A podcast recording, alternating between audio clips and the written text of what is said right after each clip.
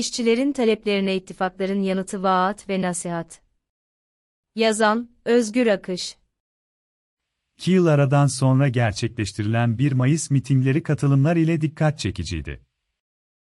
Mitinglerde tertip komitelerince yapılan konuşmaların sıradanlığı ve gereksiz uzatmalarının kalabalığın enerjisini düşüremediğini katılımcılar hissetti. İşten çıkarmalar, alınan ücretlerin yetersizliği, zamlar en önemli talepler arasındaydı. 1 Mayıs'a kadar geçen süreçte döviz kurundaki dalgalanmalar doların Türk lirası karşısında kazandığı fahiş değer sonucu başta artan sebze meyve fiyatları olmak üzere iğneden ipliğe gelen yüksek zamlar sonucunda halkta oluşan tepkiler sonucu ortaya çıkan eylemlilikler alanlarda hissedildi. Faturalardaki yükselişe dikkat çekmek için Kılıçdaroğlu ısrarı ile üstünde durduğu bireysel olarak elektrik faturası ödememe eylemi sonucu kesilen elektriği bir süre gündemi meşgul etse de yine seçimleri bekleyin vaadiyle sonuçlandı. Millet İttifakı'nın en önemli vaadi iktidara geldikten sonra uygulayacağı politikalar değil, AKP'yi göndereceğiz vaadi. Hatta Erdoğan'ı göndersek yeterli diyecek kadar siyasi alanı daralttılar. 20 yıllık iktidar karşısında bu vaatlerin toplumda karşılık buluyor olması şaşırtıcı değil de tarihin en özel ekonomik krizinde nereye kadar bunun sürdürülebileceği büyük bir muammadır. Koroya bazı sosyalistlerin de eklenip Erdoğan bir gitsin de sonrasına bakarız siyasetsizliği de eklenince düzen muhalefetinin eli daha da rahatlıyor. Yaşanan ekonomik krizin tepkilere dönüşmesi ve bunun iktidara yönelmesi krizlerin doğasında olan şeylerdir doğalında olmayan iktidarın hale yönetme kabiliyeti gösterirken, buna yardımcı olan muhalefetin siyasi kulvarda vaatlerinin karşılık buluyor olması. Düzen siyasetinde uzun süreli kestirimlerde bulunmak zordur. Çünkü günlük ya da kısa vadeli dönüşümleri hızlıdır.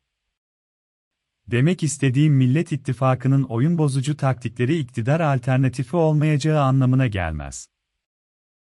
Cumhur İttifakı'nın ise bu kriz sonucu kendiliğinden çözülüp iktidarı kaybedeceği tezi de uzun vadede bir gerçekliğe denk düşmeyebilir. Ana muhalefetin iktidar bloğu dışındaki Adalet ve Kalkınma Partisi, artı siyasi hareketleri de kapsayan ittifaktan iktidar alternatifi yaratma uğraşı, buradaki gösterdiği çabanın ve başarının iktidar adayı oluşturacak bir cepheleşmeden çok toplumdaki iktidar karşıtlığını seçimlere odaklamadaki başarısı düzen açısından takdir edilecek bir girişim. Bu uğraşın sonucu sermaye sınıfı ile birlikte emperyalist bloğun bütünün rüzgarını arkasına alabilir. Erdoğan'ın 1 Mayıs günü işçiler ile buluştuğu iftar sofrasında söyledikleri ise, tam bir iktisadın sosyal politika alanına giriş cümleleri gibiydi. Evet, son zamanlarda yaşanan kimi gelişmelerden dolayı az da olsa alınan ücretlerin alım gücünü azalttığı biliyoruz. Bazı kesimlerde şükürsüzlük, tatminsizlik, bir karamsarlık hali aldı. İşçiler açısından olması normal ama sermaye sınıfı açısından karamsarlık halinin olduğu söylenemez. Sermaye grupları açıkladıkları kar oranlarıyla krizi yine fırsata çevirdiklerini ilan ediyorlar. İktidar halktan şükür isterken muhalefet ise sabır istiyor.